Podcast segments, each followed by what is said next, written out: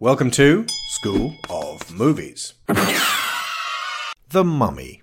And please do forgive this trailer, and at the same time, you're welcome for this trailer. It's the most 1990s thing ever.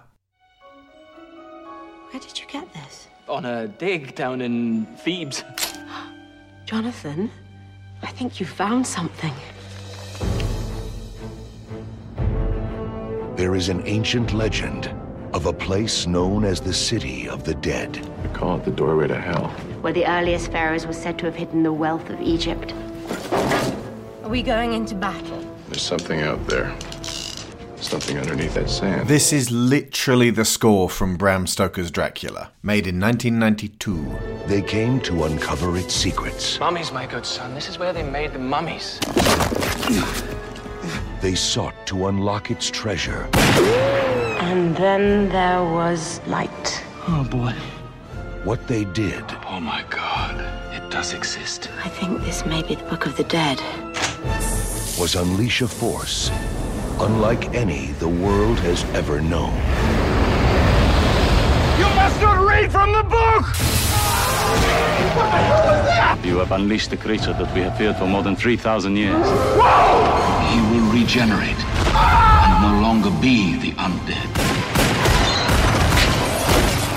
We are in serious trouble. They are about to double down on the 90s with O Verona from Baz Luhrmann's Romeo and Juliet.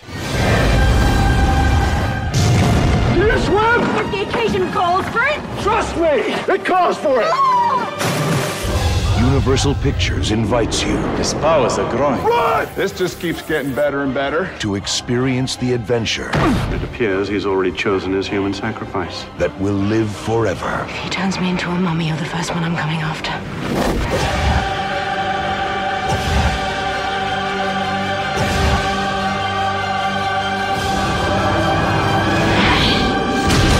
The Mummy.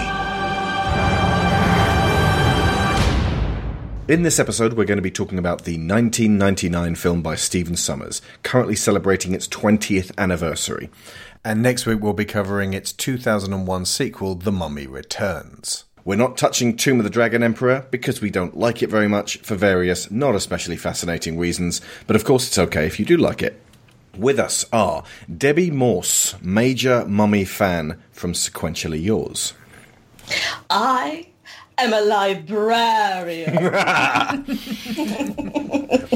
Another huge Mummy fan, so much so that he chose a piece from Alan Silvestri's Mummy Return score when he guested it on the sound of Gonzo many years ago, Mr. James Batchelor of Bond and Beyond. No more god soup. And finally, Brendan Agnew probably never met a mummy he didn't like.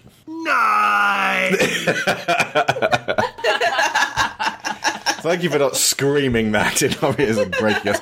Now, for this first one, we're going to start off looking at the internet ticker to see its production heritage.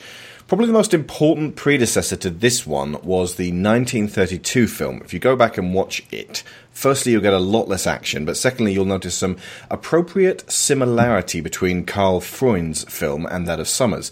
For a start, it's all about Imhotep, a mummified priest disturbed by incompetent grave robbing colonists who gets used to the new era he awakens into.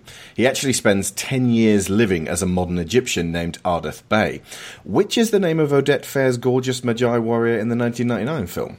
Although that new identity in itself is skipped over, and how he gets set up with a rent control apartment in Cairo and decides his new favourite 1930s foods and music and films is a movie I would far rather see than, say, X Men Apocalypse, which does the same thing in the 1980s, only rather than dancing the jitterbug, he just wastes all our good missiles and shaves Charles Xavier's head. Anyway, Imhotep is played by Boris Karloff with this really unnerving glare into the camera and an excellently creepy introduction scene where he steals a scroll and makes a man go, ah! He's ultimately seeking to resurrect his forbidden lover, the Princess Ankh Sunamun. Imhotep soon encounters Helen Grozanova, a half Egyptian woman bearing a striking resemblance to the princess. Believing her to be Ankh Sunamun, her reincarnation that is, he attempts to kill her with the intention of mummifying her, resurrecting her, and finally making her his bride. Helen is rescued when she remembers her ancestral past life and prays to the goddess Isis to come to her aid. The statue of Isis raises its arms and emits a flash that sets the scroll of Thoth on fire. This breaks the spell that had given Imhotep his immortality, causing him to crumble to dust. So, no Rick really at all. But the core story is still very similar and would be further elaborated upon by The Mummy Returns. 60 years after that film in real life in 1992, producers James Jackson and Sean Daniel decided to update the original Mummy for the 1990s. Universal Studios gave them the go ahead, but only if they kept the budget to around $10 million. Think about that and laugh. Budget, budget for Indiana Jones and the Last Crusade three years earlier, $48 million. Budget for the eventual 1999 The Mummy, $80 million. Budget for Bram Stoker's The Mummy, a straight to VHS movie released in 1998 starring Amy Locane and Lou Gossett Jr. to prematurely capitalize on the success of the then in production Brendan Fraser upcoming adventure, $2 million. Budget for the 2017 Tom Cruise mummy film that nobody liked $195 million. You could have made 97 and a half Lou Gossett Jr. straight to VHS sequels for that. Estimated budget for when Blumhouse get hold of the Dark Universe film series and make them into dark horror thrillers rather than Avengers with Quasimodo? Less than 195 million per movie. anyway, back to 1992 and the development of this mummy. James Jacks remembers that the studio essentially wanted a low budget horror franchise. See, they were on the right track in mm. 1992. In response, Jacks and Daniel recruited horror filmmaker and writer Clive Barker on board to direct. I think this would have been around the time Candyman came out. Hmm. Yeah, I, d- I don't think this is Clive Barker's story. Really. Yeah, no, no, no, no. This wouldn't have been better than the, uh, the the eventual '99 version. Barker's vision for the film was violent, with the story revolving around the head of a contemporary art museum who turns out to be a cultist trying to reanimate mummies. Jacks recalls that Barker's take was a dark, sexual, and filled with mysticism No type story. No fucking shit. No! you don't hire Clive Barker. Bing bong, Clive that. Barker, dark and sexual. Are you? You know nothing of my work. well, we we heard Hellraiser was a laugh riot. Anyway, it, it would have been a great low budget movie. After several me- uh, meetings, Barker and Universal lost interest and parted company. Honestly, I kind of wish they'd still made it and then just kind of like for the kids made this one exactly as it was anyway. But it probably still would have affected, the, you know, the uh, the uh, Stephen Sommers one. Uh, directors. Director Joe Dante of Gremlins and the Howling and Inner Space was the next choice, increasing the budget for his idea of Daniel Day Lewis as a brooding mummy. So oh if you say- these, but oh my god. So if I say I'm a mummy man, you will agree. This version's draft was set in contemporary times. Oh god, so it would have been like all 1992, and it focused on reincarnation with elements of a love story. It came close to being made with some elements, like the flesh-eating scarabs, making it into the final product. However, at that point, the studio wanted a film with a budget of 15 million. They'd been nudged up by 5 million, and they rejected Dante's version. George A. Romero was brought in with a vision of a zombie style horror film similar to Night of the Living Dead, but which also relied heavily upon elements of tragic romance and ambivalence of identity. This one revolved around female archaeologist Helen Grover. So, uh, if you're taking notes, they switched Helen Grozanova from the Boris Karloff version for a shorter name that only ever evokes the blue guy from Sesame Street. It is pronounced Grosvenor. All right. Gros- Grozanova is pronounced Grosvenor. Okay, so Grosvenor became Grover. Okay. and her discovery in Abydos of the tomb of Imhotep. Unf- so it's a, uh, the Helen was the lead. So it's a, it's, a, it's a lady in the lead. That's good. And uh, yeah, so this is Romero's version. Unfolding in a nameless American city in modern times, Imhotep inadvertently awakens as a result. See, nameless American city is cheap. Uh, Imhotep inadvertently awakens as a result of his preserved cadaver having, having been exposed to rays from an MRI scan in a high tech forensic archaeology lab. This was the days when they were like, oh, science, that shit. The script progresses to a fish out of water story. I'm thinking of a, a, a trying on clothes montage here. when Imhotep, having regained his youthful appearance, recognizes the need to adapt to a contemporary society that is 3,000 years removed from the one he came from. Assuming at first that he is a representative from the Bureau of Antiques, uh, antiquities, sorry, Helen finds herself drawn into a tentative relationship with Imhotep, whilst also experiencing clairvoyant flashbacks to a previous life in 19th Dynasty Egypt as a priestess of Isis. Now remember, folks, that Bram Stoker's Dracula came out in 1992, so this is obviously they were like, right, we've got the property to do the mummy. How do we do that? Okay, Bram Stoker's Dracula is forty million dollars. So that's what That's cheap. I'm impressed. they. Well, we talked about it when we did that that show, which is an excellent show, by the way, folks. He, he the whole thing is a, a love letter to uh, a hundred years worth of uh, cinema, and specifically um, the crazy effects of the Lumiere brothers and and uh, Méliès on the part of Francis Ford Coppola, and it's by far my favourite of his films. Anyway, summoning mystical powers through incantation, Imhotep resurrects the mummy of Charis, a loyal slave whose body had been resting alongside his master's in the same tomb, but is now held in a local museum. Oh, Charis is a guy. After escaping into the city sewer system, Charis embarks on a vengeful rampage against the various criminal fences and high society antiquarians who had acquired stolen relics from his tomb. So you got kind of a colonialism, like being like taken to task. Mm. So yeah, that's good.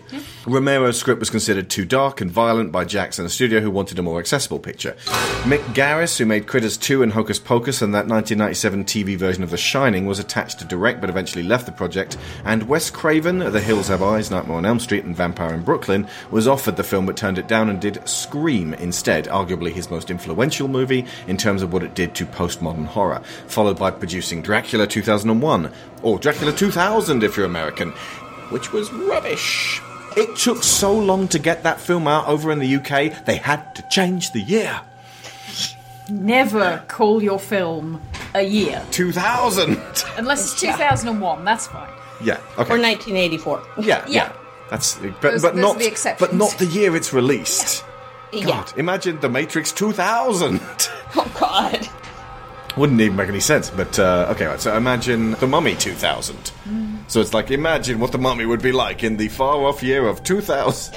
Unless it's a future shock thing. I mean, but they they made a lot of things that were 2000 around about 2000. South Park even did like four episodes of season three were called something 2000 at the beginning. Stephen Sommers at this point had done the 1994 live action Disney Jungle Book that everyone's forgotten, the one with Jason Scott Lee, as well as a riotously fun shipboard creature feature where modern day pirates fight giant carnivorous squid things.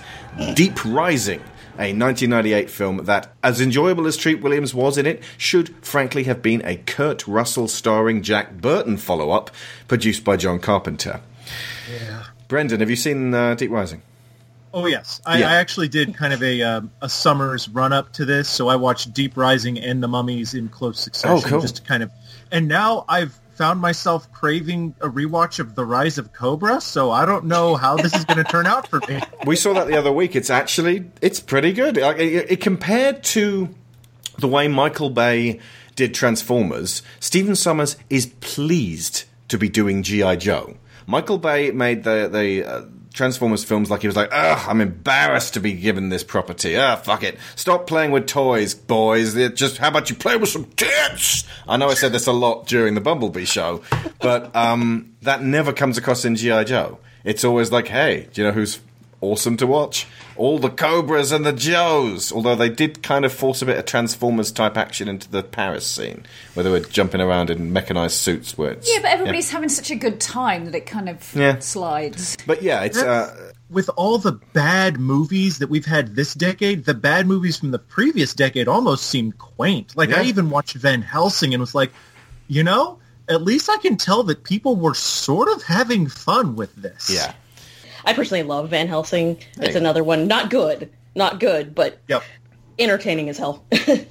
So anyway, Sommers called Jackson Daniel in 1997 with his version of The Mummy as a kind of Indiana Jones meets Jason and the Argonauts, with the mummy as the creature giving the hero a hard time. Sommers had seen the 1932 film when he was eight and wanted to recreate the things he liked about it on a bigger scale. He had wanted to make a mummy film since 1993, but other writers or directors were always attached. Finally, it wasn't his time yet. Finally, Steve received his window of opportunity and pitched his idea to Universal with an 18-page treatment. At the time, this is absolutely true, Universal's management had changed in response to the box office failure of Babe Pig in the City. It was such a failure, it changed the management of Universal. It cost $90 million and it made $69 million. Imagine a $21 million loss these days changing management. It was directed by George Miller in between Thunderdome and Fury Road, folks. He also had a penguin picture in his head. And the loss led the studio to want to revisit its successful franchises from the 1930s. I, don't know how you do that. Like, how you go, well, like, remember when we were successful in the 1930s and we made films for no money and people went to see them a lot? Well, how about we throw loads of money at this one and then we'll have even more success? And somehow that mathematics in this one case worked. I think a large part of it also had to do with the fact that they saw Bram Stoker's Dracula, which got the, the it got around the rights issue, which sit with doing the whole Bram Stoker's Dracula. We're based on the book. We're hmm. not technically the Universal property. And then Kenneth Branagh did Mary Shelley's Frankenstein, and I think they were worried about being left out of their own Universal monster catalog. They should have called it Universal's The Mummy. Hmm. Yeah.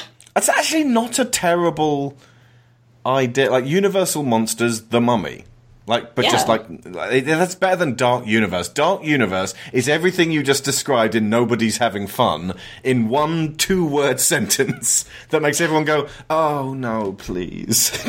Johnny Depp's in this one. Oh, he'll be invisible. Oh, that's not better. that's less That's nice. worse. Anyway, he's not. And when you sit down and watch The Mummy now, especially now, in fact, it is a fairly transportive and time displaced experience.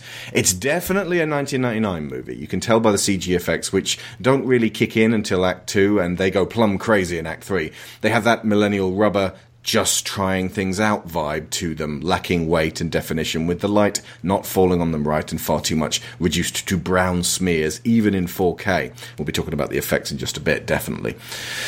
But what they're surrounded by evokes Hollywood from the early 20th century, which, if you look into the silent epics, as they then give way to big swords and sandals Cecil B. DeMille level blockbusters like Cleopatra and the Ten Commandments and Spartacus, frequently seemed to involve an unexplored fascination with ancient Egypt and Rome and the Bible in general. Yes? I know why. Hang on, let me just finish this. Okay. Hermione. She even put her hand up. I, I did have my hand up at that point. Put your hand down, Miss Granger.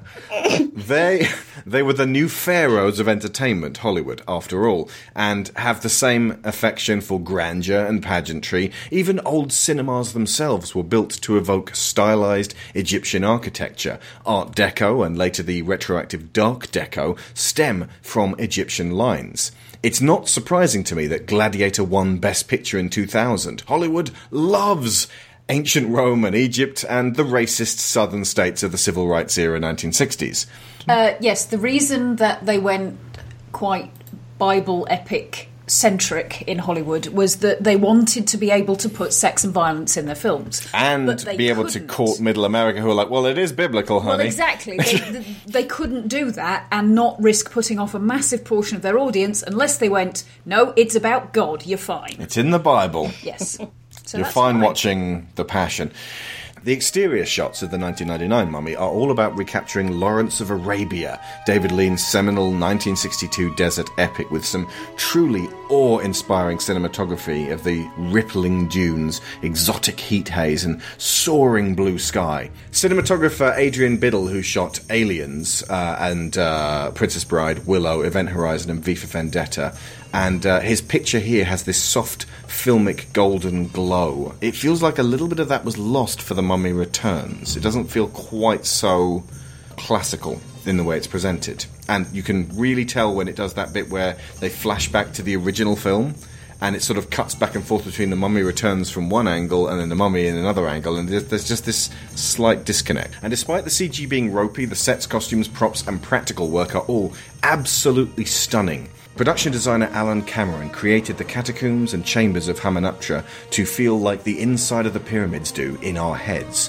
full of labyrinthine corridors and treasure hoards and shadows and sand and worn engraved stonework and shafts of light at diagonal angles and all kinds of secret doors. John Bloomfield made costumes which evoked Lawrence of Arabia again, but with a spin and a twist of Indiana Jones.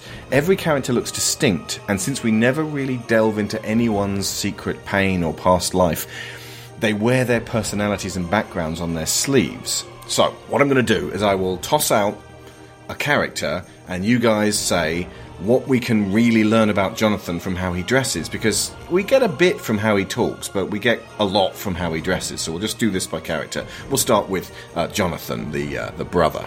Well, the first thing that we see him sort of doing in in the movie in his introduction is doesn't he initially have a pith helmet that he's kind of playing around with? Yep. So you've kind of got the the initial reaction is oh he's kind of this explorer and then you see a bit more of him. He's not actually dressed for adventure or exploration. Uh, he's he's wearing this stuff as kind of like a con. It, it sort of speaks to his his character. He's a grifter. He's not actually what he's trying to put on, and we'll see him try and adopt different personalities um, later on. So he kind of just like he just wears you know he'll wear clothing's more like clothing as more like props than actual you know functional for what um, for what it was meant to do. Mm. He's trying to look like a gentleman. I think he'd like a British, mm. you mm-hmm. know, British aristocrat, mm-hmm. but who's slumming it in Egypt, I guess you'd say. Yeah. It's it's interesting to me because I, you know, as as previously stated, I love love these movies, and I had I've watched the first one uncountable times, but this time I was noticing something is the fact that that Jonathan, yes, he's absolutely a grifter and a con man, but he's also Evie's brother and he grew up with the same parents. So clearly he learned a lot of, he has a fair amount of background in Egyptian history and ancient Egyptian lore because there's the scene near the end where he's, he's interpreting hieroglyphs and he gets all but of an inscription, he gets all but one of them. And it it clear it's clear that you know he does know stuff. He's not he's not stupid, and he um, clearly he, he that's not really the life he wants. But he could take that life if that was what he chose to do. Given his who his parents are, assumably it seems like she has gotten a long way in her career because of their parents, and probably if that's what he wanted, he could too. Mm. I kind of imagine that the parents were kind of yeah like encouraging them to learn ancient Egyptian, to learn hieroglyphs, kind of expecting them to kind of pick up the baton and continue their work. And as mm-hmm. you say, like you know, Evie embraced that and fully built a career around that. And you know, going back to like you said, the the moment where he's reading the um, hieroglyphics, it's when he when she calls out Amenophis, and he's like, oh yeah, because it's mm-hmm. rusty. It's just and it's stuff that he does. Like he he obviously learned kind of as a child, but has chosen not to use it. So yeah, I see what you mean. He's a slacker. Mm-hmm. well, he's a slacker and he's a gambler, and they don't make a meal out of it in either movie. But it's very clear that they went in different uh, paths on their lives because of their priorities for how to utilize their knowledge. Evie's a librarian, and so she's all about more more sort of a, a service and for the uh, for the knowledge of it, whereas he's very much trying to enrich himself. And there's there's you know he'll make wagers, and he even talks about losing his fortune in the second movie. So it's it, again they they don't like necessarily have a you know a long drawn out conversation about it, but that's just one of the ways that they're very good about contrasting the characters with using just bits and sprinkling of information. Yeah, I was noticing just how much on this watch, just how much is told either purely visually or in throwaway dialogue. But mm. if hmm. you pay attention, there's a lot more told and a lot more going on here than is ever explicitly stated on screen. Yeah. There's a few hints to suggest that Jonathan's being dependent on Evie and considering the relative ages of the actors, it's not unreasonable to assume that he's her older brother and yet she's effectively supporting him. He does say towards the start, while drunk, "My dear sweet baby sister," because um, uh-huh. I used I used to uh-huh. quote that. I used to call my sister my dear sweet baby sister like, from this. That that relationship between them as brother and sister. That's that's quite apparent all the way through. It's quite important all the way through. I love that we've already said he's a grifter and a, a con man. he's just he's he's just using his knowledge to kind of get what he can. It's the the comfortable admission at the start. It's like you you lied to me. It's like I lie to everyone. Why should you be any different? I'm your sister. That just makes you more gullible. the the two bits of costume that I picked up on that you you said before the pit helmet. Uh, that's that's like the symbol of British colonialism. Like and we built up empires. We stole countries. That's what you do. That's how you build an empire. We stole countries with the cunning use of flags. Yeah. You just sail around the world and stick a flag in. I claim India for Britain. And they go, You can't claim us, we live here. 500 million of us. Do you have a flag?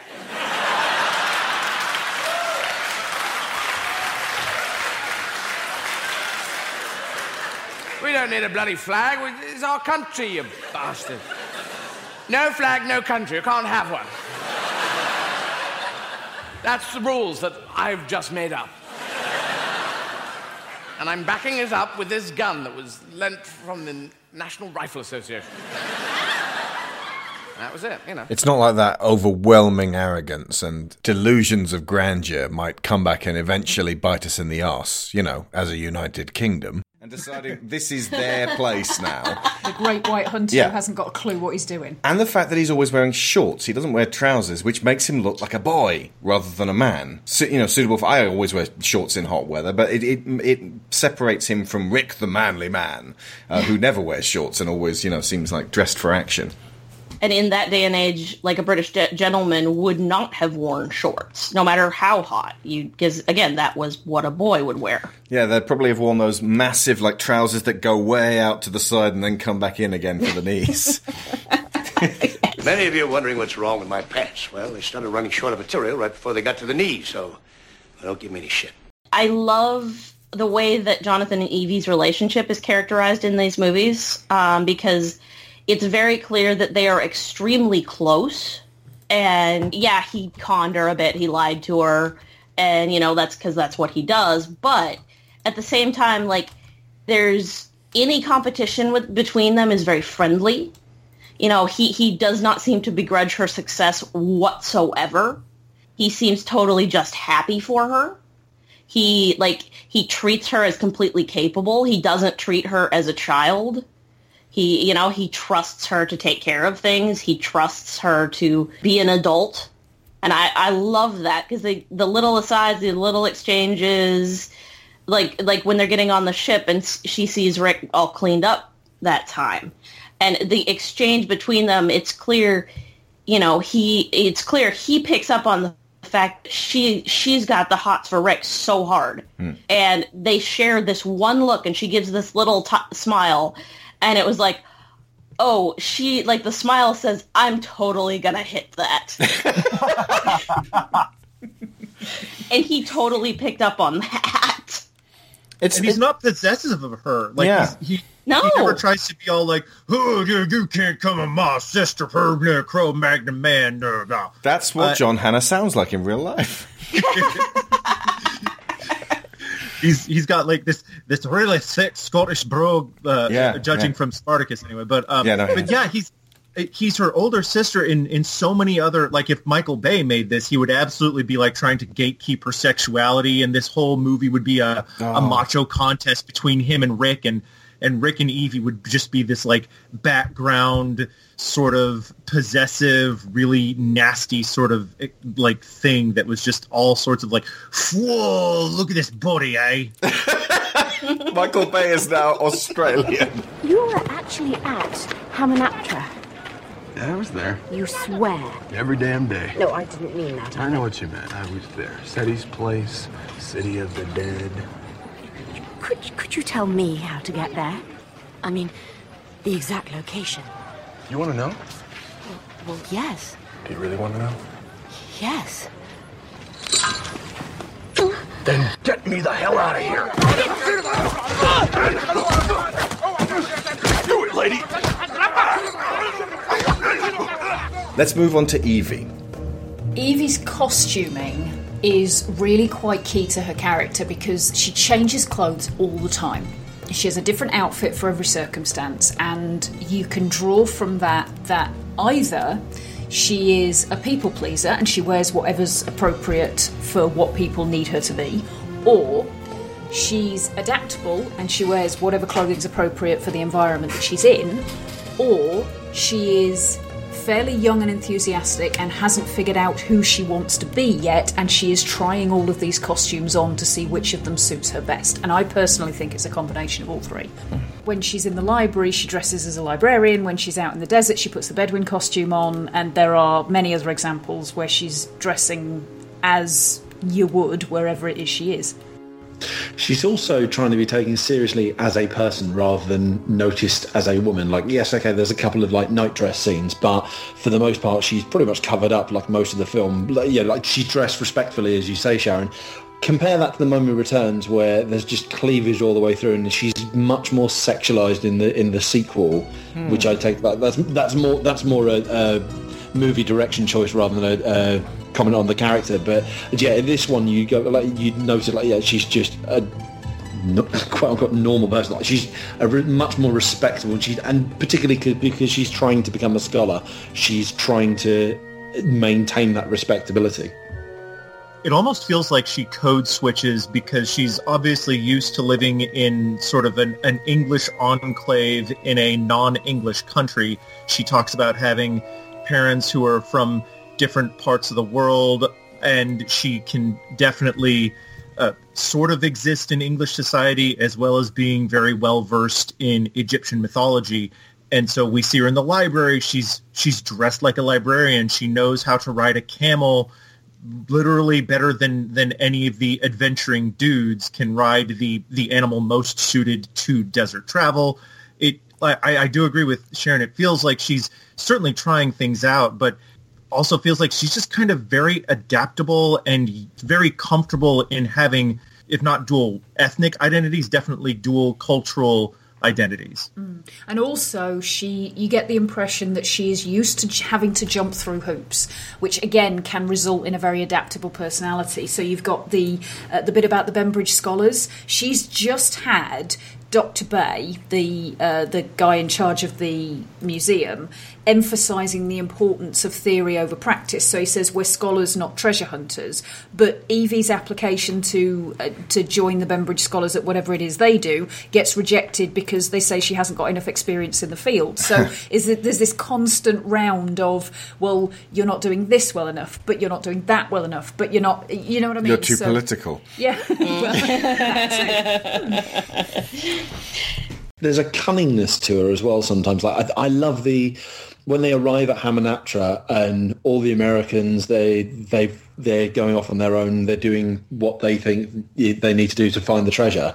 And there's the whole, oh, what does a woman know? You know, she obviously knows a lot more. She's knowledgeable, but she's actually putting that knowledge to use in terms of kind of beating the Americans at their own game. When she plans to dig in the chamber underneath where they are, and then while those beastly Americans, no offense, are asleep, they'll pop up right underneath them and grab what they're looking for. Um, did I miss something? Are we...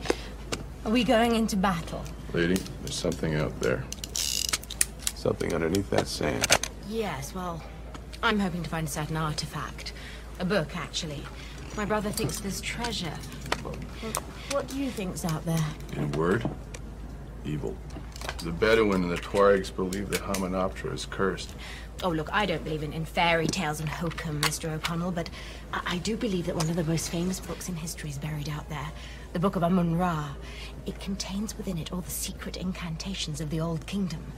It's what first interested me in Egypt when I was a child. It, it's why I came here, sort of a, a life's pursuit. And the fact that they say that it's made out of pure gold makes no never mind to you, right? You know your history. I know my treasure.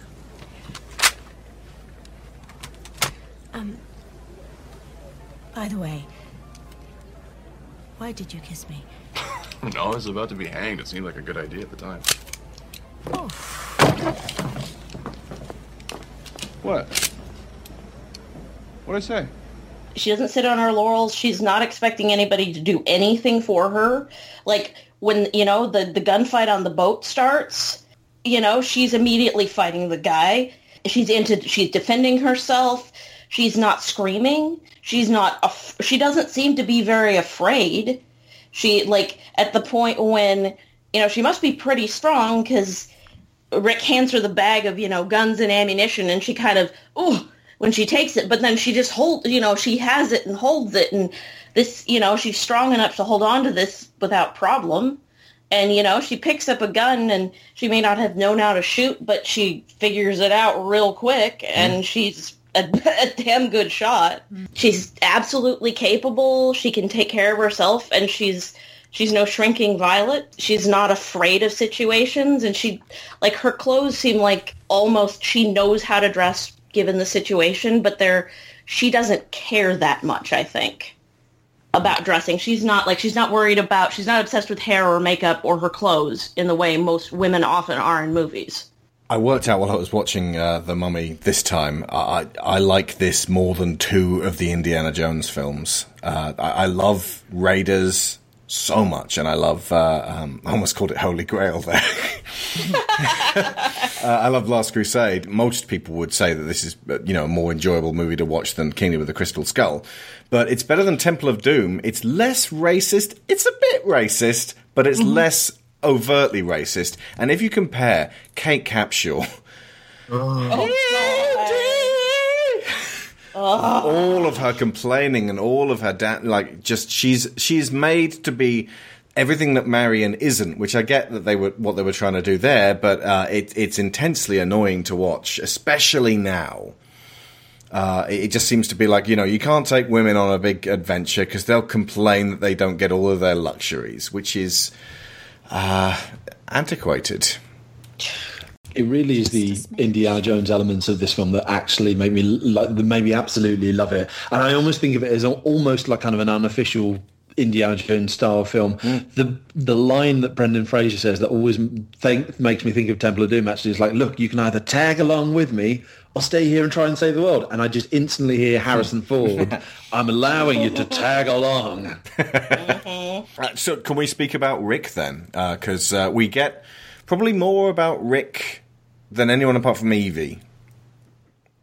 I think Rick, Rick gets a lot of visual storytelling when we are introduced to him. The whole that whole intro setup is that he gets introduced taking on responsibility that wasn't his Mm. because somebody else has the cowardice to disappear under fire. Immediately followed by Benny also disappearing. Yes, uh, under- absolutely. under and that having Benny do exactly the same thing, it reinforces before you've even met him or even heard him say much that Rick, he's brave, he's loyal, he's dedicated, and he only runs when literally everybody else does. Yeah, but he's not an idiot, and he still has like a Han Solo, I'm not doing this uh, kind of thing going on, which makes him more relatable. In fact, when he turns up in the prison, it's Madmartigan in Willow, which is, which is just doing Han Solo again. So it makes perfect sense. Like he should just grab Rachel Weisz and Give me some water, you measly little pecks! only he has beautiful white teeth as opposed to Madmartigan's disgusting brown teeth. Rick is number one, extremely observant. hmm And number two, he pays attention and respects the cultures that he interacts with. He brings up, he mentions just again, and this is very little things in passing, but he brings up that the Bedouins and Tuaregs believe that this place is cursed or whatever. I don't remember exactly the line, but it's clear. Like I think that's how he survived when the when Ardeth Bay left him, you know, out in the desert to die. I bet he found a Bedouin tribe, accepted their hospitality, and they saved him, and that's how he survived.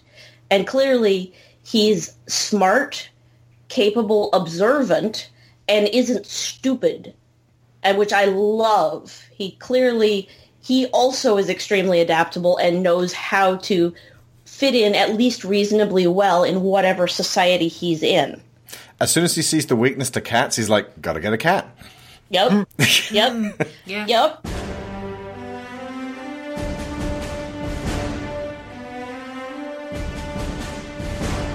Visually the the film sells him. He's got this very iconic silhouette. He's got a very recognizable wardrobe that's incredibly functional. You've got the boots the pat the, the pants and the shirt that are for functional wear and then you have the two gun holsters which show that he's also a man of action. He's always got his weapons close to hand. But i'm not sure that he ever intentionally wins a fight in the entire movie. Like visually he's coded as being a, a capable adventurer guy but in practice he's kind of like half Madmartigan and half Ash from the Evil Dead Yeah. movies. He's Yeah. he's always on he's always on the back foot. He's always having to run away, jump off boats. Um, he's getting beat up by by mummies. He kills um, he kills Imhotep on accident um, at the very end, which and they and they really play that up in the sequel too. Like there's there's straight up a you know we'll, we'll get to that later, but there's straight up a, an Evil Dead esque action sequence in the Mummy Returns that Yeah. where he just about turns into Bruce Campbell. Um, but that that makes him feel like he's a part of the same sort of um, cocktail as as Harrison Ford in terms of adventure movies, but it also gives him just this kind of his own sort of flair. He's got a bit of bravado, but he doesn't take himself too seriously, and he's all he's also uh, for for a movie that has kind of a dismissive attitude about Americans. Americans. He's kind of like, yeah, no, we're we're kind of stupid sometimes. Well, and clearly he doesn't much like Americans because he joined the French Foreign Legion. That's a so I good don't think he wants to point. be in America. he he must have run away from that too. But I think with Rick, the, one of the things that I really really like about his character is that he is a very impulsive guy. He's not a planner. But he respects the people around him who can plan, and I think I'll I'll talk about this more when we get to do the Mummy Returns.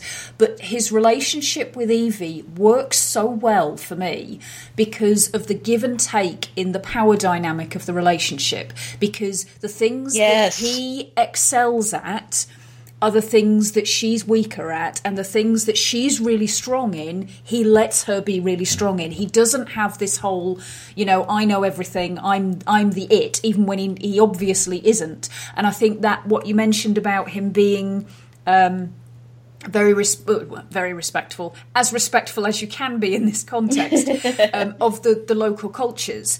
Um, Debbie, the fact that you picked up on that as well, I was really chuffed with that because that was one of my uh, my main notes was that he's got this um, recognition of the what the people around him experience and what they know about this place that he ad- kind of concedes he can't possibly know, as opposed to the other Americans who are stomping around going, "Oh yeah, we've got it all in hand." That's a nice update on the like colonial explorer type. The uh, Clayton from uh, Tarzan was the like you know the the ultimate end of this is the guy who would have been the hero in the olden days. In Disney's version, he's the villain. Released the same year, like within a few months of this, they they had to kind of twist.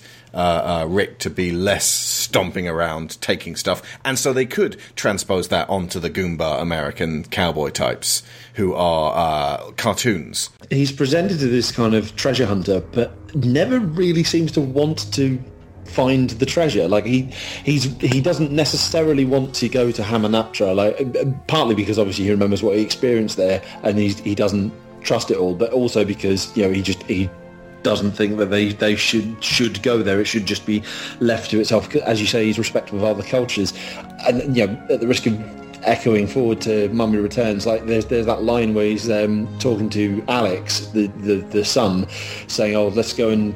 do this or something like that while your mother desecrates another tomb like and he's, he sees it as he sees what she's doing as desecration like he says when he's talking to her on the boat on the Nile like he says you know like they're talking about the Book of the Dead and he's like I know my treasure but he never you know, when they're in that massive, you know, room full of treasure, he's never like, right, let's load up. Like he's the one that actually stops, you know, Jonathan, obviously because they have priorities to, to rescue Evie first, but he's never, right, let's quickly find the treasure. He's purely there to protect Evie while she's doing what she's doing. He just kind of wants, he almost wants to, them to get to Hamunaptra, see that it's a really spooky place, and then leave. Mm. And he says to Benny that he's doing this for Evie because she saved his life. That's his outlined motivation. How honest he's being with Benny is questionable, but he says it.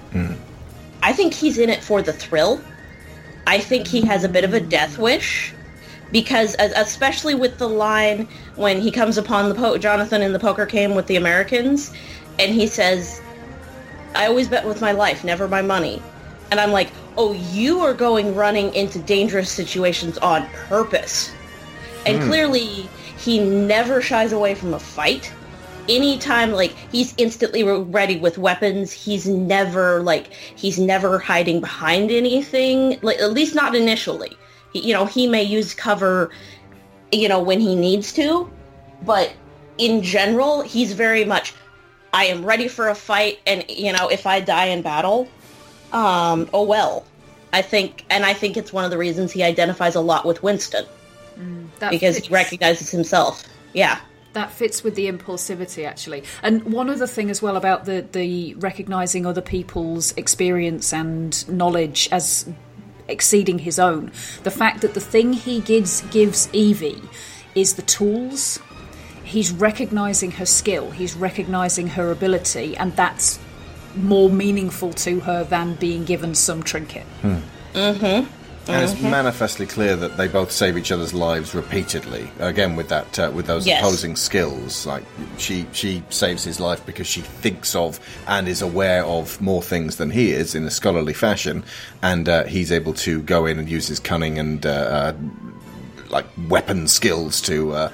And, and specifically his uh, ability to actually act, which is kind of important. Mm, which she doesn't have. She's been stuck in that library for years. Yeah. She does not, at the moment, have the ability to act on her own behalf. So she's probably quite drawn to that in Rick anyway. And I think the fact that the guts of the attraction comes from her initially, and she is clearly shown to be a character who does have agency and does get to make her own choices, is why it feels slightly less icky that there are occasional grabby moments. Mm. He's a little piggish Uh-huh. at times, Mm. most definitely. Yeah. Uh, Around this time uh, that this was being made, Superman Reborn was in the works. You remember with Nicolas Cage was going to play Superman for a Tim Burton film? Like the the Superman's been like a horrible level of uh, um, uh, constant development hell, especially throughout the uh, '90s after Batman. They were like, we've got to do a comeback." But Brendan Fraser in the right project with the right director would have been a fantastic Superman to me because he's got that he's got that level of purity to him. He's actually have you ever seen a film called Blast from the Past? He's playing a kid who was born in a bomb shelter in the 60s that was locked away from the outside by a paranoid father. It sounds like a horror movie. It sounds like the unbreakable Kimmy Schmidt. And then he comes to the surface in the 90s and he's got all of this Boy Scout sincerity. I mean, he's kind of Captain America. He's a gentleman, he's kind, and the comedy of this is that that's juxtaposed against the 90s, which was full of assholes. Though now, comparatively, seems as quaint as the era they were at that point lampooning. And that's Clark Kent. Although the one thing that's gotten better with age about Blast from the Past, his dad, Christopher Walken, was right to be paranoid of the Russians. He was just a few decades ahead. So yeah, it's kind of a tragedy to me that Brendan Fraser never got to play Superman. He can pull off very like very very sweet. I, I've I've seen clips from that movie. I've not seen it, but mm. he can you know dive in head first and be that character. And mm. you know here same thing. He can be super sweet here, and you know he knows how to be romantic. Absolutely, yeah. He's suave when he comes out in the uh, the, the full posh gear. Mm-hmm. and folks at home, if you want to uh, see the range of Brendan Fraser, uh, watch the maligned and everybody hates it film uh, Bedazzled, the one with Liz Hurley. Uh, it's we watched it again this afternoon after acquiring the German Blu-ray because it's just not available on Blu-ray anywhere else, and uh, love that film. It's really you know got a uh, we got a soft spot for it. Like I said. Not many people like it, but it was one of Harold Ramis's only films uh, directing, aside from uh, Groundhog Day and a couple of others. And it's it feels like possibly this might be reappraised uh, in a positive fashion. But then I caught sight of that sunset, and I don't know. Something stirred inside me, and I had to stop and weep. Mmm, it's beautiful. It is. Here I go again. Tissue? No, I never wipe my tears away. I'm not ashamed of them. I wear them proudly. Like small, wet, salty badges of emotional truth. You and me both, Brendan. You and me both. Benny. Kind of the opposite of Rick in almost every way. Kevin J. O'Connor. Now, we've quoted so many times on this show it is better to be by the side of the devil than in his path. And we're always talking about this character, a weasel. But he's the most entertaining, pathetic weasel out there. It It's, really is. I do love the fact that when you say that quote, you make him sound so much more pathetic than he actually is. in the in the film, he just he just sort of mutters it. But like uh, when I'm doing that, like I'm uh, exemplifying that kind of you know, I am admitting that I am performing an evil act here by abiding with this, but I'm too much of a coward to actually stand against it. And that's He is a- he is a coward, but every now and then you see him genuinely regret it. I, I always love the moment where he's he sees Imhotep do the big sandstorm thing and it's just like is beautiful, you bastard. because I mean Rick, Rick, you know, he's he stabbed Rick in the back, but Rick's one of the only people who you can tell. I, I, there's this whole thing that I've got about Sommers being either unsung or maybe accidentally a very good visual storyteller. Well, there's a blinking you'll miss it moment when uh, Rick and Ardeth Bay and Jonathan are fighting the mummies. Benny runs away from Imhotep. And you see him enter frame as Rick and everyone leaves fighting the mummies, and his hand is on his weapon, very clearly coded as "I am going to help you fight these monsters." And and it's it's one of those things where um, If Debbie didn't notice it, then well done.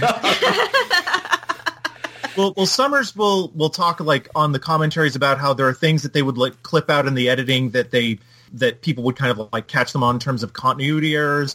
But this is this is one of those things where I felt like there's just small little beats that you'll see that still tell a bit of story or character beat.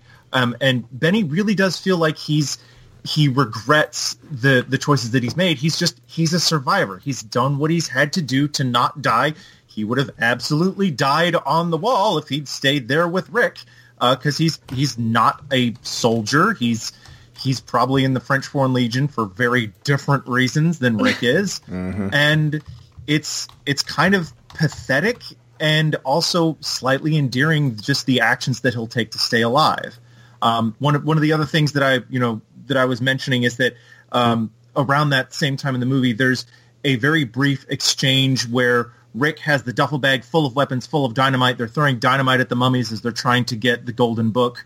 And at one point, you can see the duffel bag in the shot, and then a couple shots later, it's gone. There's a hole where it used to be, and there's only one stick of dynamite left. Where, okay, I guess a mummy just like yanked it down a hole, um, which maybe talks about a, a scene or sequence that was missing from the film. But uh, Sommers just chooses very, very good, like even small um, seconds to to give you information about a scene, so that it still feels like you understand what's going on about the sequences, or especially in Benny's case about the characters. I don't think it's a coincidence that uh, that Brendan Fraser plays a character named Rick, and Rick's American.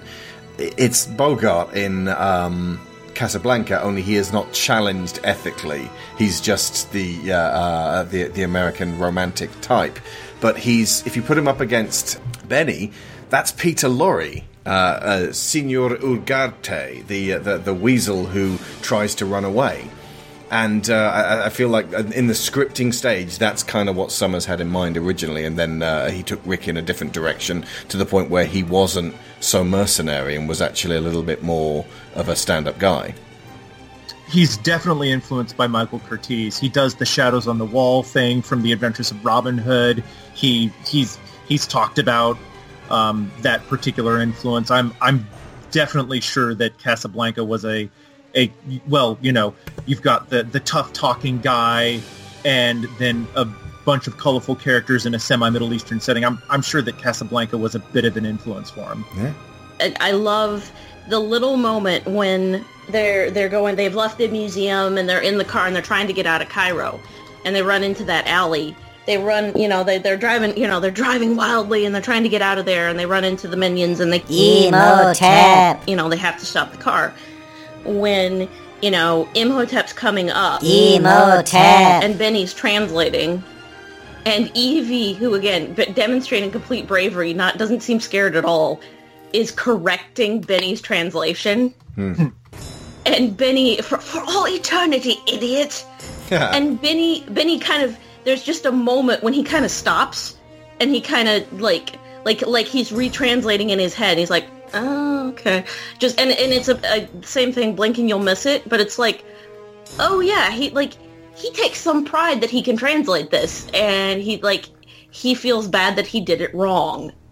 That moment, I love that moment, and also um, the moment uh, as they are going down, they've he's Imhotep has sans swirled them to back to Hamunaptra, and he and and Evie have this exchange of the whole the whole nasty little fellows like you always get their comeuppance. Yeah.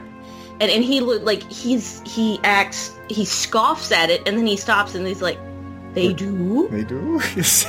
yeah. And she's like, Always. And he looks like he, it changes almost changes his perception. Like this is not how he previously saw this situation.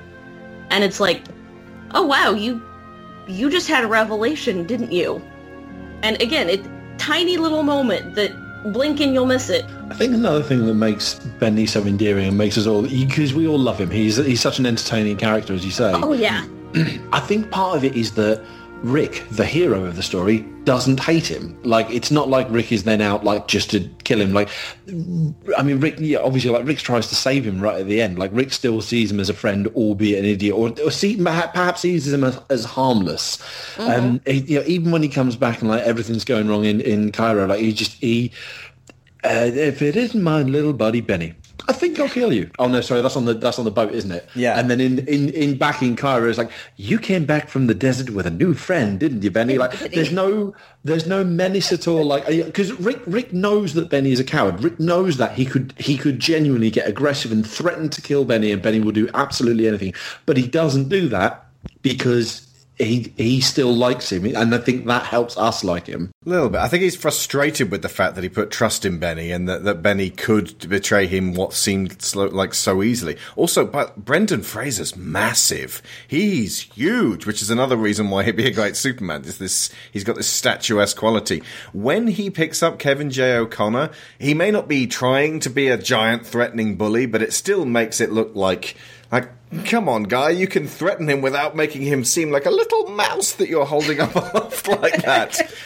That's maybe the only thing I would uh, um, have actually ever so slightly changed about this film was uh, would be the, uh, the the like actual th- like practically throttling the guy. I think it was was it on the boat when he tossed him over the side? And then oh no, he's going to shove his face into the ceiling fan. yeah.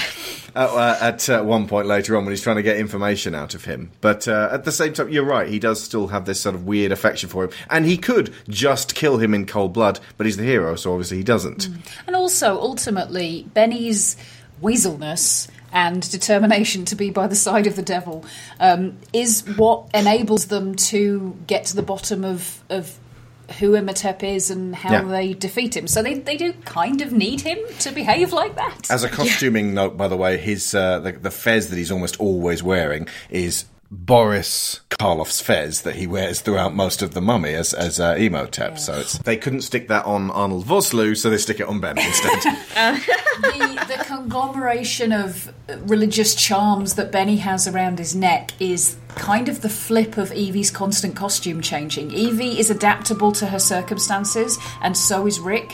Benny is fits in nowhere, so he constantly carries around the trappings of everything hmm. as a desperate hope to get him out of trouble. also, since each of them is a symbol of a different faith that he can't have at the same time. Most of them are exclusive clubs. He is effectively swearing false loyalty to everyone and actual loyalty to no one.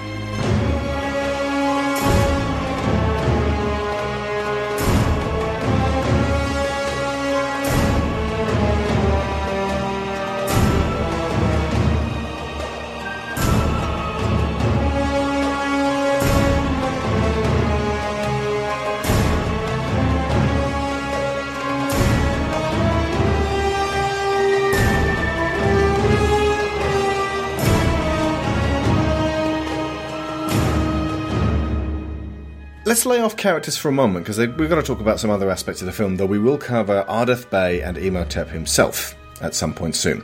Uh, Jerry Goldsmith's score. I did not appreciate this when I first saw the film, but I have listened and re-listened to this repeatedly. It's one of the most evocative, uh, you know, sweeping, epic, beautiful scores of the '90s. And if you if you listen back to it like that, just those first few bars take you to the city of Thebes at the beginning, and and it's it's it's transportive. For me, this one edges out the score for The Mummy Returns, which was by Alan Silvestri, who, again, is one of my absolute favourite composers. It's just that I ever so slightly prefer this one. As you say, Jerry Goldsmith's score is so transportive. It feels like part of the the film. You wouldn't be surprised if you heard if they could just hear that music as they're walking through the desert. I guess like yeah, Silvestri's score, and I do absolutely love it. I still prefer it to Goldsmith's, but Silvestri's score, you you hear it and you you remember you're watching a film. Goldsmith, it, it kind of takes you out of the, the, the scene and puts you back in you, your specific situation, whereas Goldsmith draws you in. It is very immersive and very evocative, both of the uh, of the the sort of places they're trying to take you, but also of the mood. This is more of a horror film than Mummy Returns is in a lot of ways. It's very, it's very much an adventure in Indiana Jones sort of thing, but they also play a lot of still very uh, kind of jumpy sorts of scares. But he is trying to build some sort of scary atmosphere. He's got like gooey monsters and yucky bugs and very much in a sort of like 12 year old campfire sort of way but goldsmith's score also fits into the atmosphere of of that very well and i i think that was one of his great strengths as a, as a composer. I it's not a great movie but if you listen to his score for the 13th warrior he does a very similar sort of combination of big broad adventure but also very atmospheric deep and sort of haunting horror-esque uh, tones and melodies for that. Um, but I, I, think Goldsmith is just in general one of the more underappreciated composers of his era. Okay, we could talk about the practical effects and the CG at this point because it really does seem quite divided if you uh, uh, sit and watch it. Because the the first uh, act and a bit, uh, it's almost entirely without CG. I think you get the uh, the mummy's face in the sand at the very beginning, kind of as a, a a prologue to what's going to be happening. And some amazing marriages of CG and practical set building to render the ancient civilizations of Egypt. And uh, obviously, you get the, the scarabs being chucked all over um, Arnold Vosloo. By the way, Arnold Vosloo was in uh, mummified wraps for four hours, and it freaked him out. Oh, and I just thought you couldn't have figured out like a very quick slip on, slip off, and then bandage up his head straight jacket way of doing this one, Stephen? Yeah. You crazy person? He's lying down. Just put a zip on the back. Yeah. yeah. It's it, Yeah. that's crazy. And you can clearly tell, speaking of the, the effects, that the the body that they put into the coffin right before they poured the scarabs on it is very clearly not Arnold Vosloo because that person is way too skinny. Hmm. Yeah, Arnold Vosloo's pretty built. yeah, he's he's a big guy. He's It's kind of neat that he wasn't particularly well known then and, and almost still isn't now. It gives him this mysterious, exotic look to him where you're like, oh, who's this guy? Uh, he, he evokes Yul Brynner in The King and I, but uh, him not speaking much, aside from uh, in uh, Egyptian, uh, gives him again that, that, that sense of mystery. Whereas in the, um, uh, the original 32 one, there's a lot of monologuing from uh, Karloff. Uh, the the original uh, narration at the beginning was going to be Imhotep, but then Sommers realised, oh, he wouldn't understand English, so they gave Yeah. it to um, Ardeth Bay, which gives it that. He's got like the Galadriel overview of history, which is uh, the best way of uh, of putting it, because otherwise you're getting Imhotep's story from Imhotep's point of view, which is going to be slightly coloured and untrustworthy. just a little. You've then got other characters having to read it in books or whatever, and you've got translation issues and perspective, or the Hmm. fact that it could just come across as boring. The intros that um, Oded Fehr does for this and the returns, Hmm. I love them. They're such a great way of, of really setting you in the story and saying, this story has been going on for a long time before you arrived. yeah. This is one chapter. And Indiana Jones doesn't have that because it's all about the archaeological sort of like uh, Indy will tell you about it. I mean, you're like, uh, there's that brilliant sort of uh, here's the Ark of the Covenant and here's the book, and then you got the haunting music playing in the background. It's like a fire, lightning, Paragard, and you kind of have to interpret from that the little hand waves, the music, and the imagery. Oh, this was huge. It's a much cheaper way of doing it. Yeah. Uh, but it's I, I I love that both of these versions of uh, of uh, depicting epic history exist. And, Mhm. Well, epic mythological history in this case. He was to remain sealed inside his sarcophagus, the undead for all of eternity. The Magi would never allow him to be released, for he would arise a walking disease, a plague upon mankind, an unholy flesh eater with the strength of ages, power over the sands, and the glory of invincibility.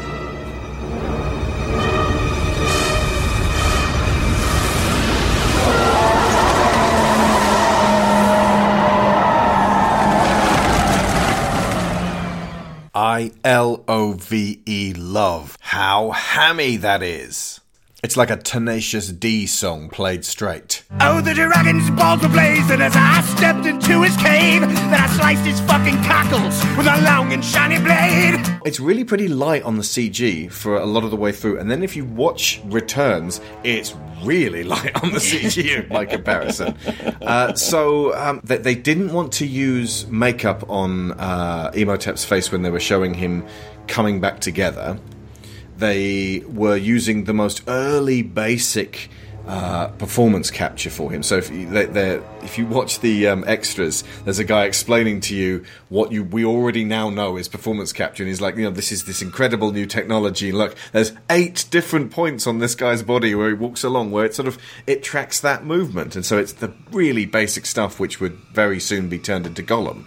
But when it came to the actual turning him back into Arnold Vosloo, rather than doing it with makeup and making it all sort of ragged and disgusting looking, they were they wanted to have holes in his face that you could see through. So it was it was all kind of uh, done by emplacing sort of digital prosthetics on him, whereby you could see the background behind him, which is probably the best use honestly like the like, like some of the like the, the close-ups on his face when he's getting close look pretty great but there are some other ones. Whenever he gets a big stretchy gob for example that start to kind of stretch how we um, you know ca- can accept it. And it was a little bit ropey back in the day and now that we've seen so much better it's a lot ropey.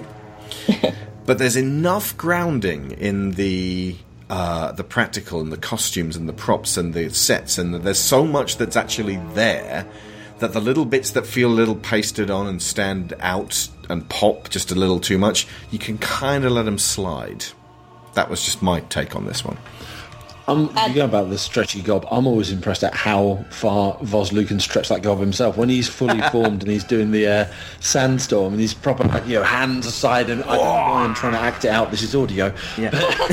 Do you know what I mean? Like you, you, you can picture it. Like it's just it, it, how how are you how are you not unhinging your jaw at this point? Yeah. Yeah, I it to me the CG now it, of course yes it was not even then it was not great. Um, but I now watching it I find it has a certain amount of charm hmm. because it is outdated and it works. Yeah as as you say there's there's so much practical and there's so much they sell everyone in this movie is selling the world 110% mm-hmm. and especially especially Arnold Vosloo because like Imhotep is genuinely intimidating. And pretty if you were in that situation you would be goddamn terrified of this hmm. guy. Like the, the more arnold vosloo turns up the more intimidating he is Yeah, He is very, Yeah. very scary. yeah yeah Also cut.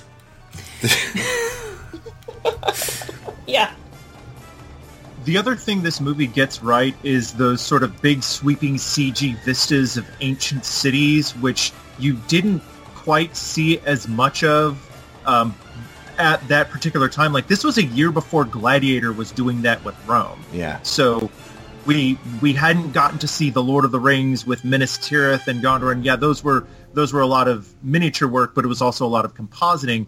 So a lot of the far away stuff still really holds up fairly well. Uh, The the closer you get, the more you sort of see the yeah, that's not quite as great, or the more or, or the more sort of like deliberate detail they try and add. The the, the sandstorm looks really good. The face in the sandstorm looks Yeah. not.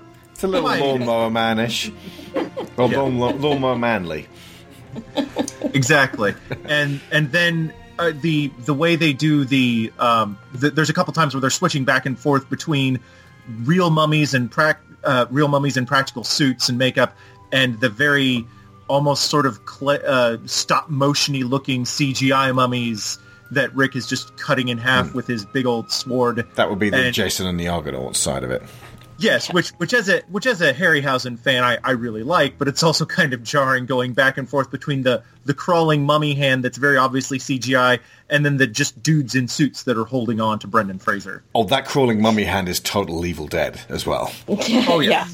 I think another reason why they get away with the slightly hokey CG even now is that so much of it reminds you of other places you've seen it used and it's really sold you on it. So there's there's so much in this that just makes me think that's from Terminator 2 and that's from Terminator 2 and the fact that right T2 Lawnmower Man does it as well. This does it, and then they carried on and used it in Return of the King. We can make people melt. Look, isn't it cool? Don't you like it when we make the man melt? Whenever there's CG, I'm just sitting there waiting for somebody to melt. It was hard to do fire in those days. It was a lot harder to do water. It was easier to do a melting man.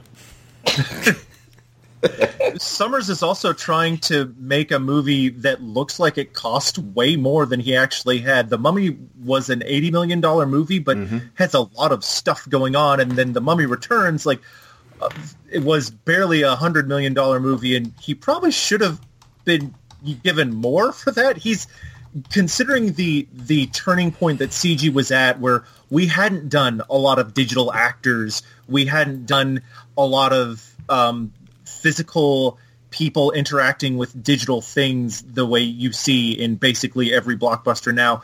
It's sort of admirable the way he used his toolkit. I'm not going to say he was necessarily a trailblazer, given that this was the same year that The Phantom Menace came out, but and was doing a lot of the same sorts of stuff. But it was really, you know, bless him, he really was trying. Yeah. Yeah. To put things in perspective regarding budget, uh, in 2008, so this would have been nine years later, The Kingdom of the Crystal Skull came out, 185 million versus the 80 for The Mummy. That's Ugh. that. That's a lot more. It it also feels like Steven Spielberg was sitting and watching The Mummy and taking notes. There's some stuff that uh, is like, you know, that, that's kind of like uh, a bit in Kingdom of the Crystal Skull. The, Sharon, you mentioned that the end sequence where they um, pull away from that collapsing temple Yeah. of Mummy Returns is definitely from that. Um, Absolutely. The Benny is just Mac. Like Mac is like a oh, I'm CIA version of Benny. What are you, a triple agent now? And he's like, no, I was just lying about being a double. And it's like, I was also lying about eating gold, because I love gold. Oh, what a pretty little lie that was. Me eating gold. Mac is some is Benny if he ate Benny. Yeah, and uh, like they both se- have the same predilection for treasure. They they both go after that at the end, and it's their undoing in a very similar tre- treasure chamber. And uh, there's a couple of other things that I couldn't. Uh, I, I honestly have now forgotten, but um, th- there were times when I was like, "Wow, you've you really liked this one, Steve." There's lots in Returns that echoes Temple of Doom specifically. Oh yeah. yeah. So it's kind of like snake eating its tail. Yeah. Yeah.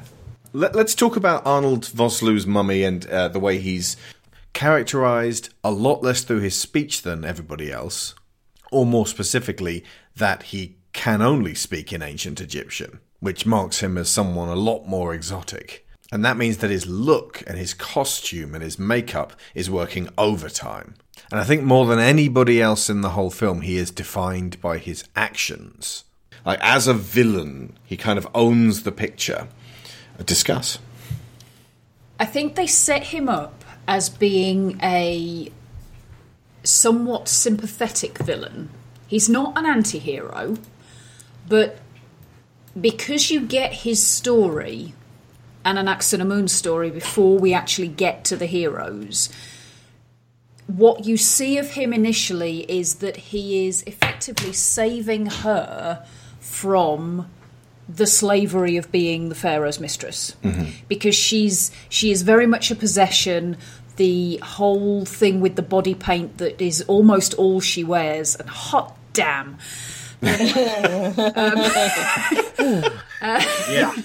Yeah. Um, that that whole int- introductory scenario, the fact that he is willing to take that risk to to love her and to rescue her from that means that you go into his story thinking, well, he's not all that bad. Yeah. Yeah. Mm-hmm. And He doesn't necessarily even really want to take over the world either. Like he's not talk like the curse attached to him speaks of death to the whole world if he's ever let out. But, But he's that's not the one going. I want to take over the world. Like Yeah. This- All he's really fussed about is getting Anck-su-namun back. Now this isn't super pro mummy because like later on he's like, yeah, if I defeat the Scorpion King, then I can take over the world or wipe it out or something like that. So it's it feels like he gets less complex as things go along and, and just has to lead up to we have to save the whole world. But it would have been uh, uh, ultimately like the, the the main reason to not let him have an Moon and get and carry out his plan is that it requires them to kill Evie, and that's something that Yes. nobody wants. Which am I am I reading this correctly? By the way, I know he says that she's the reincarnation of Anck-su-namun or something. He he seems to imply that when he first meets her. Yeah. But it's Does he not have eyes at the time? I forget. Uh, well, I said no, no, no. oh no, he does just took the eyes from a guy who needs very glasses. short-sighted. Yeah. um, but the but Evie seems to simply be the sacrifice that when he resurrects Anck-su-namun's body, which is obviously going to be mummified the same way his was, although not with as much grossness, um, that. Evie will be used to give her all the parts that she's missing and the energy that she needs to come back to Hmm. her whole self. You could uh, retroactively, because that, that- she wasn't Nefertiti at the time, but you could retroactively decide that the mummy thought, "Oh no, you're Nefertiti. Okay, well, tell you what then. Well, the, the best plan here is that we use your corpse to feed Moon because she'd like that." That's how I always read this now. Like post post Mummy Returns, and I know it absolutely wasn't intended at the time, but post Mummy Returns, I do always read this and and think, yeah, ah, right. So he's picked her because. And I, and I, I watching the clip today, like when he, he first encounters her in the in the tombs under you know underneath Hamunaptra, it's dark, it's shadow, and he looks and he says, "Anck-su-namun." He's slightly confused, like he's only just woken up after you know three, four thousand years. You're gonna Um, be groggy. Sleep drunk. He'd be like, I know your face. There's only two women I know. I'm hoping you're the right one. They're both brunettes. You can see why. I you want to get a say an and uh, his mind's clearly been dwelling on her for quite some time. so gotcha. yeah. Please don't leave me.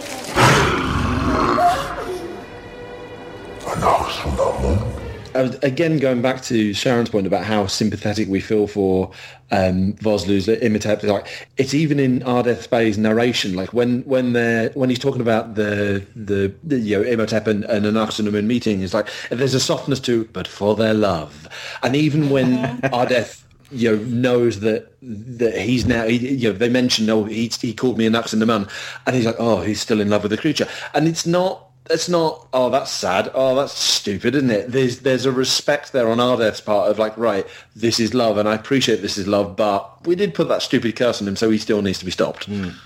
Yeah, the- Idiots the who put that curse, by the way. Like, come That on. stupid curse. Why the hell would you do that? It, it dated Why is that a thing? like, and also, like, okay, I was I was thinking this as well. Like, when when he's buried, like, okay, they, they lock him in with the cool like sun-shaped um, key. Why not then destroy the key? If if him coming out unleashes the ten plagues, either destroy the key or build a sarcophagus that like that doesn't require a lock that, that I don't know that once it's shut just does not open again like I, I don't know wedges itself shut or something like don't give the possibility of it being opened. I know we then have no film, Yeah. but if you're gonna, if you're determined to make that stupid a curse, plan for it.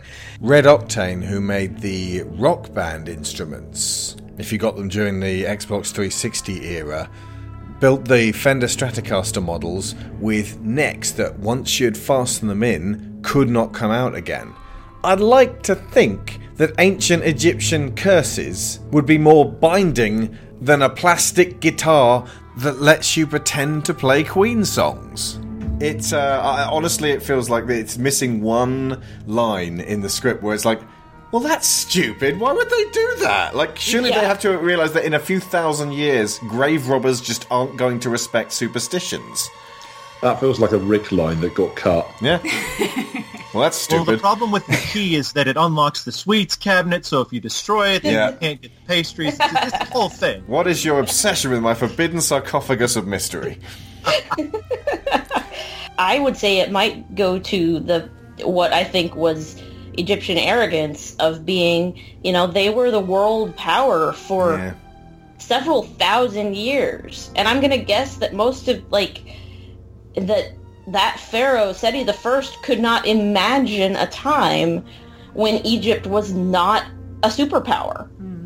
I was going to say, yeah, you you get a dominant power that's been in its ascendance long enough, and they get to a point where they cannot perceive that the world will ever be other than it is, with them at the hmm. top and everybody doing things exactly the way they do them. And the whole bent of the curse is so that this guy is tormented forever. So the flip side has to be if he's ever not tormented, woe betide you, because you Yeah. you undid this uh, uh, really important spell. So uh, it's it's a, it's born of arrogance and wrathful, and really we've got that pharaoh to blame for all of this crap. Yeah. And what's Yeah. the betting that all of these curses on tombs had worked fine so far? People read them and went, yeah, clearly, you know, dog waving stick in the air, that means don't let the guy out. And so also, the Magi are there watching over things to try to make sure that bozos don't come stumbling in and doing exactly what happened in this movie. It's really neat that. Um, his character ends up quite so sympathetic, quite so kind of like a, a steadying, stern presence in the film. Like, if I was going to make this today, he'd end up actually kind of being the hero for me. Like, you know, uh, oh, absolutely. for a start, Oded Fehr, like this, the Israeli George Clooney, is dreamy. And uh, Oh. he, he turned up in the Resident Evil movie. It's like, oh god, he's Carlos. That's not much of a character, and he didn't get used much. And it's like, why haven't hasn't this guy been used? Uh, he played Doctor Fate in Justice League Unlimited. Excellent voice acting. He's basically the uh, DC Doctor Strange. He turned up in 24 Legacy, which was uh, Fox's attempt to reboot 24, but without any of the original character. Okay, one original character turned up. And he so, turns like up- uh, Tomb of the Dragon Emperor, then. Yeah, essentially, yes. Um, and he turns up at the end like as this uh, this terrorist character who isn't necessarily the villain. He does turn, turn out to be sympathetic. And I was watching and I was like, who the hell are you? Like, I recognise you. And this is 20 years on. I was like, I recognise you. You're older. I was like, and then I was like, oh, it's him. You still look good. I can believe it. Uh, and it's it's notable that like he's the uh, uh, sympathetic support hero character, and he is of the land. It's also notable that both Evie and technically Jonathan are half Egyptian, so it feels a little less like invading colonial British people stumbling in and breaking everything and taking what they want. One of the Yeah. things I appreciate about this is that I this is sort of of its time in, in that it's a it's very much a 90s film in its attitude towards America. It's kind of dismissive. It was like, oh, you silly Americans. It's like, yeah, we are just kind of dumb and bumbly. And just looking at it from a post 9-11 perspective, this would not be the same if it had just been made like three or four years later. There's go, yeah. none of the like Yeah. braggadocious American exceptionalism, and there definitely would not have been a Middle Eastern coded uh, heroic man who who invokes the name of Allah in in a way that's not seen as threatening or anything. He's he's an ally. He's more capable than most of everyone else. He's he's only seen as threatening in that he's trying to protect them from themselves. It's it's kind of a miracle that Ardeth Bay exists in the way he does at all. Yeah. For all that the Mummy movies both kind of have a little bit of racism in them. Like they're they're not not racist, No. but they're It's way but they're way less racist than they would have been if they'd been made in Yeah. like 2003 or 4. Yeah. Yeah. Like uh, uh, if it cut to the um, uh, like the magi waiting on the uh, ridge, rather than them being no, we're trying to protect this place, it would have gone.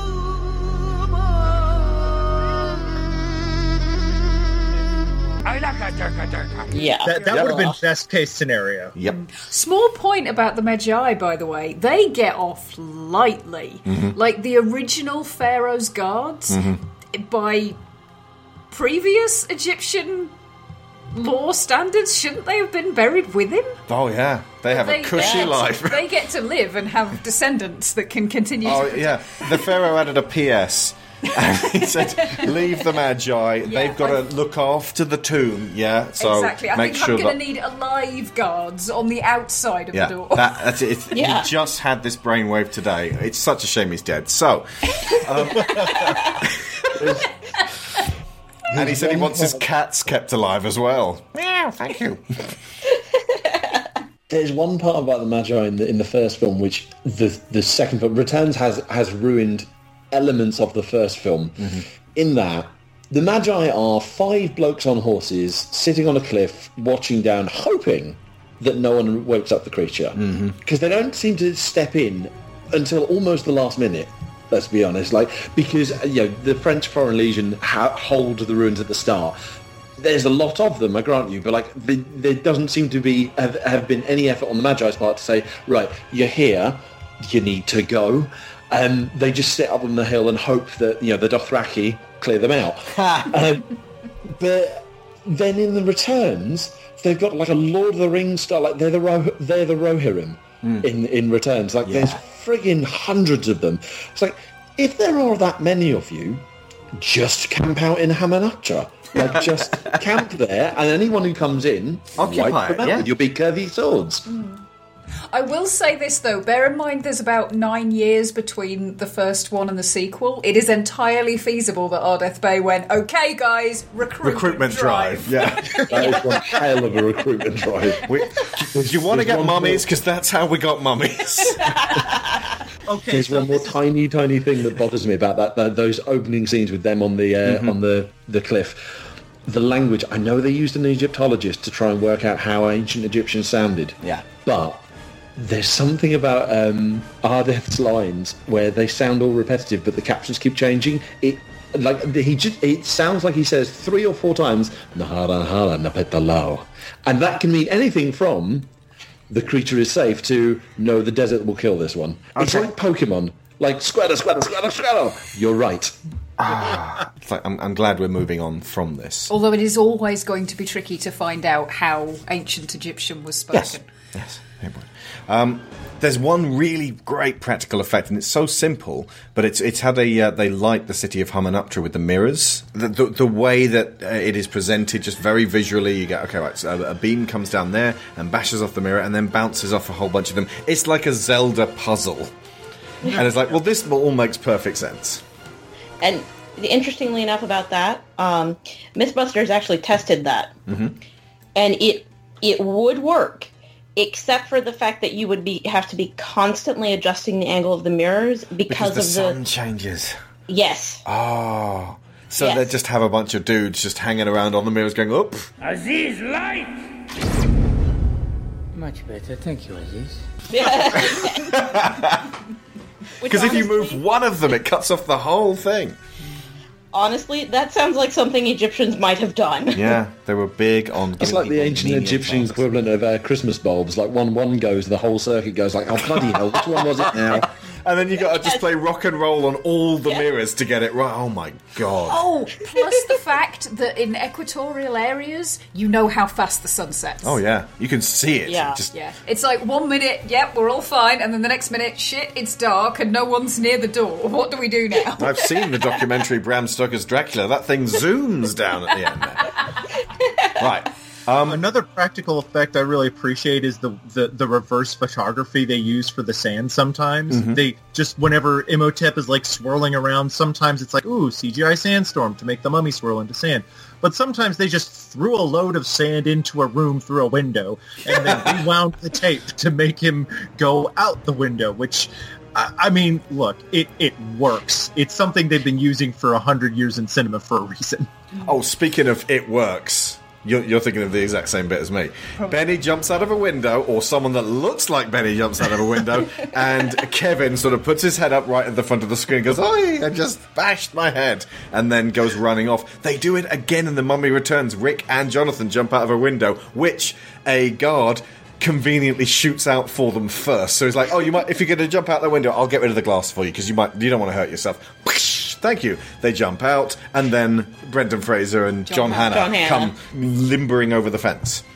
That's actually not the bit I was thinking of. The just what Brendan was saying about the sand going in and out of the window. The scene where Imhotep pours through Evie's keyhole in the Mhm. form of sand. Oh, that's Dracula. And then disappears in a tower of sand at the end. Yeah. that's totally Dracula and his rats. The only thing he didn't turn into is, a, is an embarrassing, oversized bat.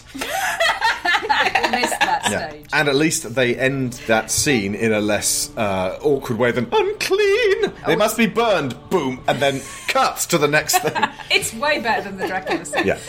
I was going to say similar um, practical effect that always uh, amuses me is when they exit the, the sand typhoon when they've been when they've been blown back to Hamunaptra. On the left side of the screen, you've got this swirling sandstorm, and then suddenly, like you know, Rachel Weisz and, and Benny just suddenly fly out and land on the sand. It's clearly just like some scaffolding that they've been told, right, jump off. okay, tough stuff. Try a right hook. Ball up your fist and put it, put it out like that. Mm-hmm. Now mean it. Hit it right here. I mean it. Okay, time for another drink. Unlike my brother, sir, I know when to say no. Uh huh. And unlike your brother, miss, you, I just don't get. Ah, I know. You're wondering, what is a place like me doing in a girl like this? Yeah, something like that. Oh, Egypt is in my blood. You see, my my father was a very, very famous explorer, and he loved Egypt so much, he married my mother, who was an Egyptian and quite an adventurer herself. Hmm. Mm. I get your father and I get your mother. And uh, I get him. But what are you doing here?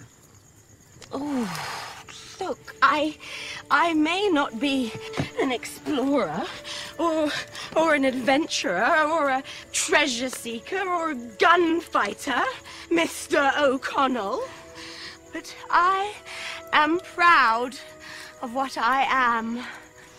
And what is that? I am a librarian.